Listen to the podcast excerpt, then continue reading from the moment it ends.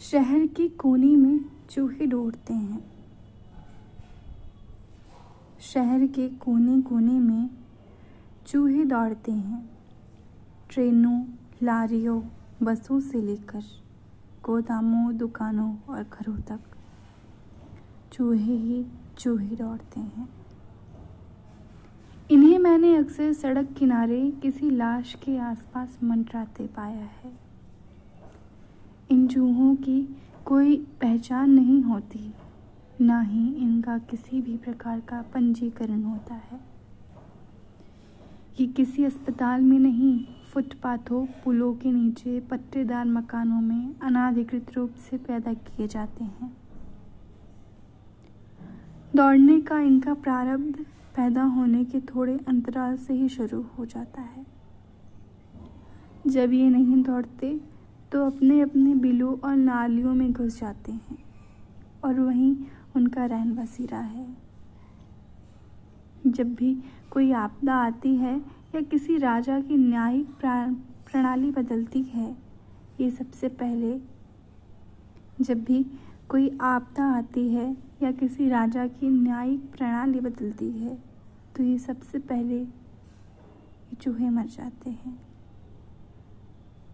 सबसे पहले ये चूहे मर जाते हैं। इनकी कोई प्राकृतिक मौत नहीं होती। ये कभी किसी ट्रक तो किसी रेलगाड़ी के नीचे और अक्सर ही किसी बड़े जूते वाले पैरों के नीचे आने से मर जाते हैं।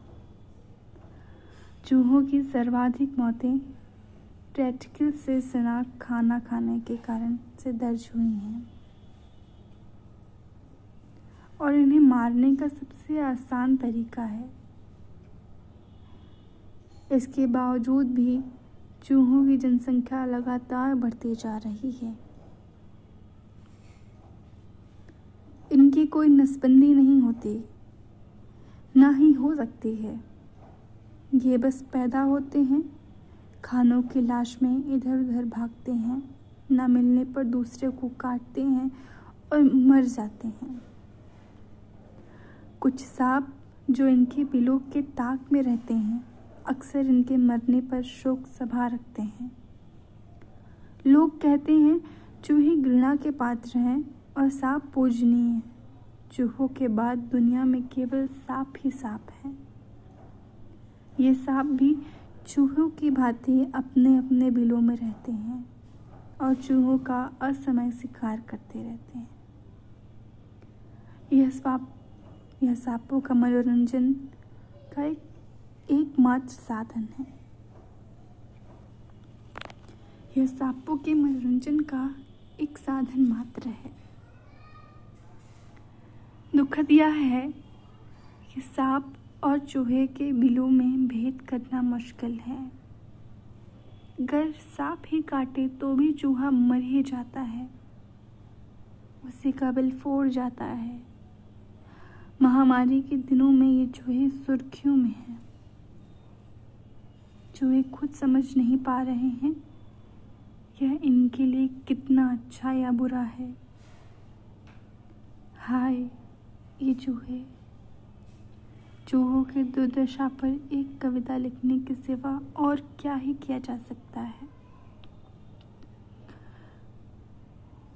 कुछ किया जा सकता है? बताइए भला। मैं सांप कहीं का। अगर मैं महसूस कर सकता तो महसूस करता। बांधों से हाहाकार मचाकर गिरती नदी का रुदन। आरियों से कटते पेड़ों की चीख। खोदे गए पत्थरों से संगमरमर बनने का शौक। पर मुझे खेद है कि मैं एक कवि हूँ। मैं महसूस नहीं कर सकता। बल्कि महसूस करने का ढोंग करता हुआ कविताएँ लिख सकता हूँ। नदी के रुदन से बने बिजली से चलने वाले पंखों के नीचे, चीखते पेड़ों के कटने से बने हुए मेज पर, जो अपने पत्थरों से अलग शोक में पड़े हुए संगमरमर के फर्श पे रखे हुए हैं। जबकि मेरा सपना है, मैं किसी नदी किनारे पेड़ की छांव में बैठकर लिखूं। कि नदियाँ पायल पहनकर बहती हैं। पेड़ दुनिया के सबसे शांत जीव हैं और पत्थरों को तोड़ने से अच्छा है उन पर चढ़ा जाए। दुनिया सुंदर दिखती है। दुनिया अभी भी सुंदर दिखती है।